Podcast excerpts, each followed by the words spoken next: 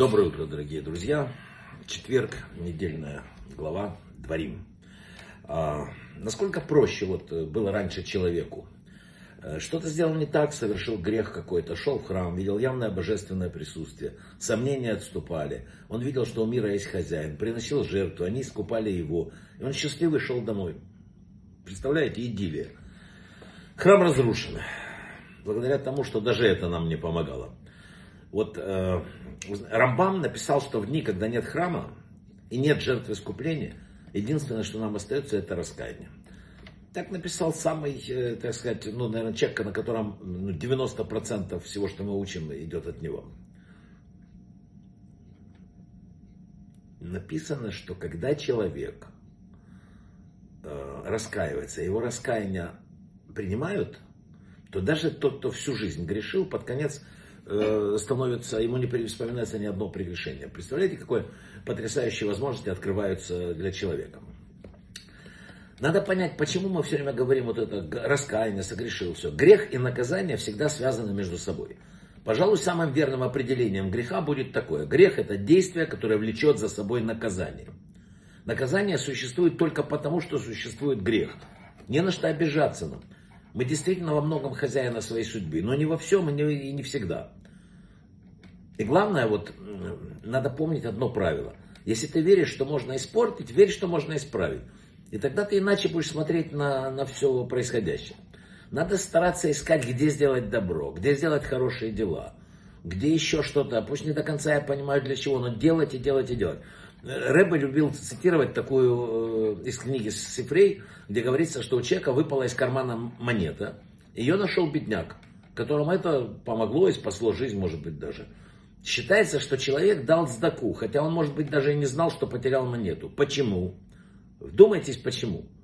Потому что в иудаизме имеет значение не то, что вы говорите и обещаете, а то, что вы делаете на самом деле. И человека оценивает не по словам, а по поступкам.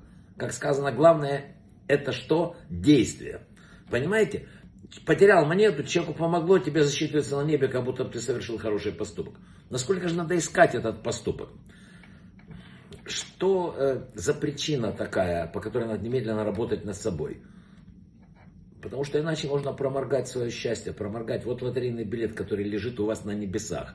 Он предназначен вам, вы можете его пропустить. Надо вдуматься и понять следующее. В Рошашана Каждый получает благословение от Всевышнего на целый год. Это благословение находится в духовных мирах, в потенциале и самостоятельно не спускается в наш материальный мир. Это благословение здоровья, счастья, заработка, там все, что необходимо человеку в нашем маленьком мире. Чтобы его получить, надо создать необходимые условия. То есть создать в себе духовный сосуд, который может воспринять вот эту э, браху и трансформировать то, что необходимо для человека, для его материальных потребностей.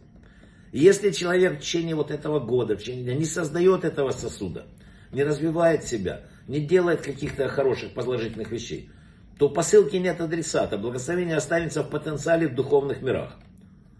Хатабыч, старик Хатабыч, кто читал, и тот волосика выдергивал. Нам надо что-то делать.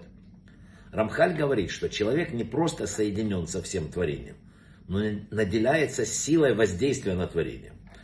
Успех не у всех одинаковый, воздействие напрямую зависит от сил души. То есть, опять же, развивать силы души. Когда человек качается, там, он, он поднимает больше вес. Когда он развивает душу, его душа может больше вместить. Не бывает такого, чтобы просто вот свалилось и все. Не зря сказано, очень важные слова. Вкусите и увидите, что благ Господь. А как можно вкусить? Наколоть на вилку и отправить в рот? Нет. Что это нужно? Это нужно делать другими духовными инструментами. Вкушают душой, вкушают сердцем, пониманием того, что без него все было бы бессмысленно. Когда говорят, благодар... утром надо благодарить там за все, в первую очередь, за что вот надо поблагодарить? Подумайте себе.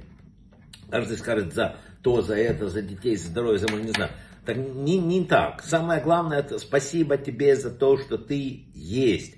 Потому что если бы не было системы вот этой, при которой есть хозяин мира, при том, что этот мир переходной и так далее. Тогда мы все бы находились в какой-то ну, безысходной, жуткой ситуации от э, с рождения до могилы, и все это э, непонятно зачем.